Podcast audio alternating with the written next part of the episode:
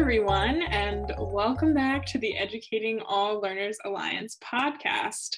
So, today's episode will be slightly different from our normal ones. Um, we've curated a list of the top resources from the ELA Resource Library that specifically school and district administrators can use, uh, can utilize, and promote the best practices regarding the restart and return to school.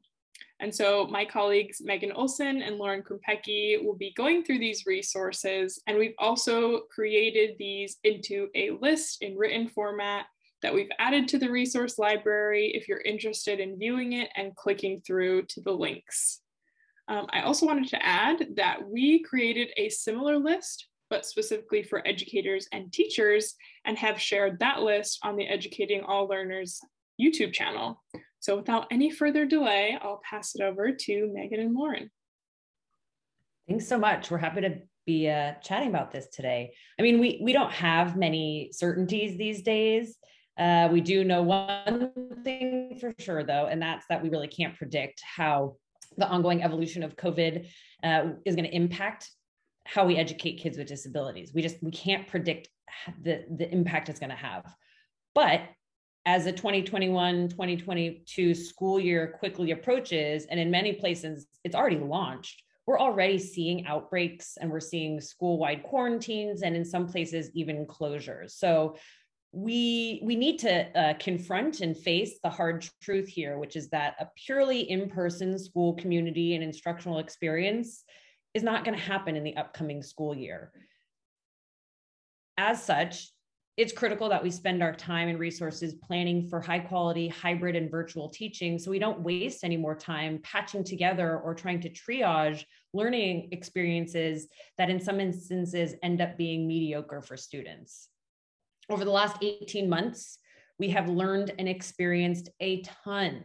And as we focus on planning and implementation, or in some instances, the launch is already upon us. We're, we're focusing on how we're um, actually already instructing students. We need to elevate the top learnings from the last 18 months. So a few of them here.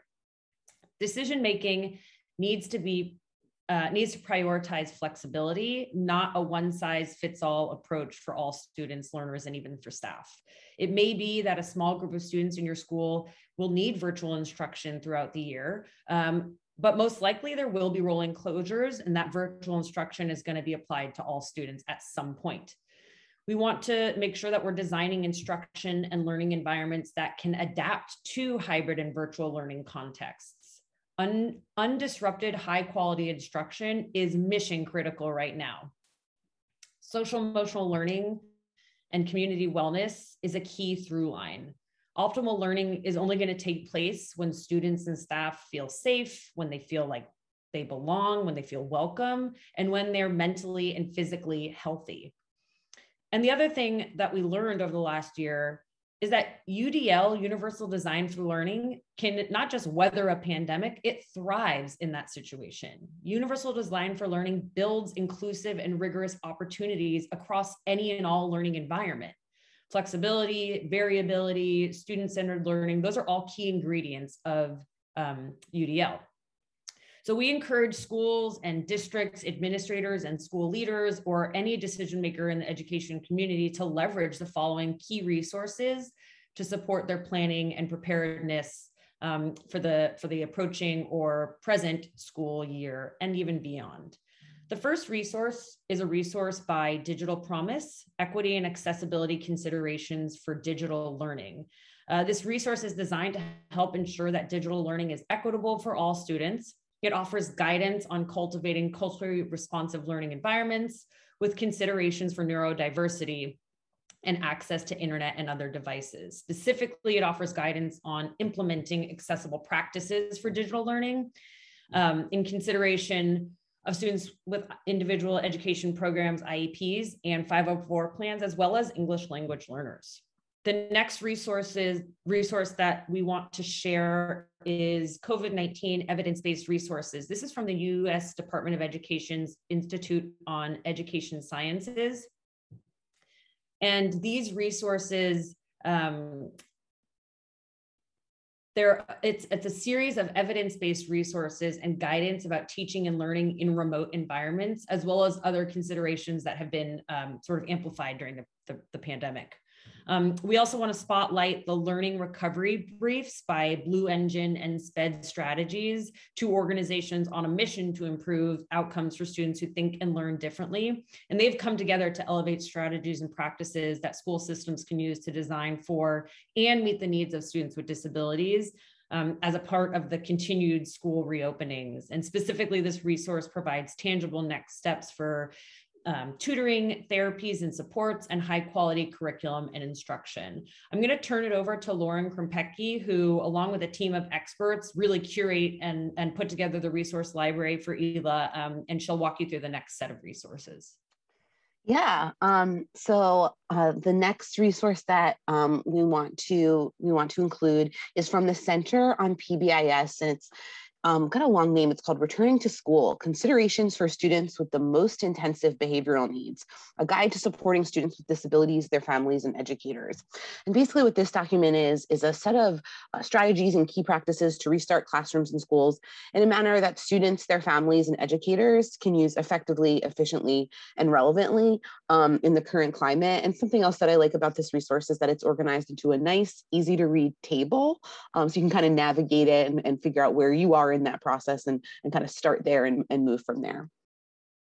Another one that we're focusing on is the UDL implementation timeline. So if you're in a leadership position, you're a principal, instructional coach, teacher leader, something of, of that uh, of that stripe, you may be wondering what your first year of UDL implementation may look like. So in partnership with Novak Education, um, an instructional coach named Shannon Schultz came up with this example to help get you started. And again, it's organized in a nice table format and kind of lays out what a, a, school year may look like. So you can certainly adapt it, but it's a nice, a nice start starter resource if you're just getting getting started with rolling out UDL in your schools.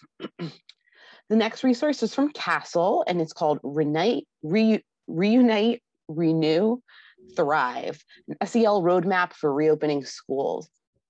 And this SEL roadmap is designed to support school leaders and leadership teams in planning for the transition back to school in whatever form that that might take virtual, fully in person, hybrid, something that changes as the year goes on. Um, so there are four uh, SEL critical practices. Each of those have activities under them. And then activities um, also have essential questions, actions to prepare and implement, and tools to support those actions. So lots of information um, in, this, in this resource to help you on your SEL journey. And then finally, the ELA team has a resource called Planning for ESSER with Students with Disabilities in Mind. Um, and so basically this resource um, is kind of imploring folks to um, consider students with disabilities as you are you are making your um, elementary and secondary school emergency relief um, plans and, and, budgets. So in this resource, uh, we outline and provide resources to support LEAs and other decision makers as you create ESSER funding plans with specific consideration and inclusion of students with disabilities. Thanks, Lauren. Mm -hmm. Again, in these pivotal moments, our decisions and the things that we prioritize pave the road for the expectations and outcomes that we have of our schools and our teachers and our students. What did we learn over the last school year? And how are we acting on those learnings? How might we demonstrate through our preparation and launch of the school year that we're committed to designing educational environments that are consistently inclusive and truly equitable? Again, we encourage you to check out these resources and more at educatingalllearners.org.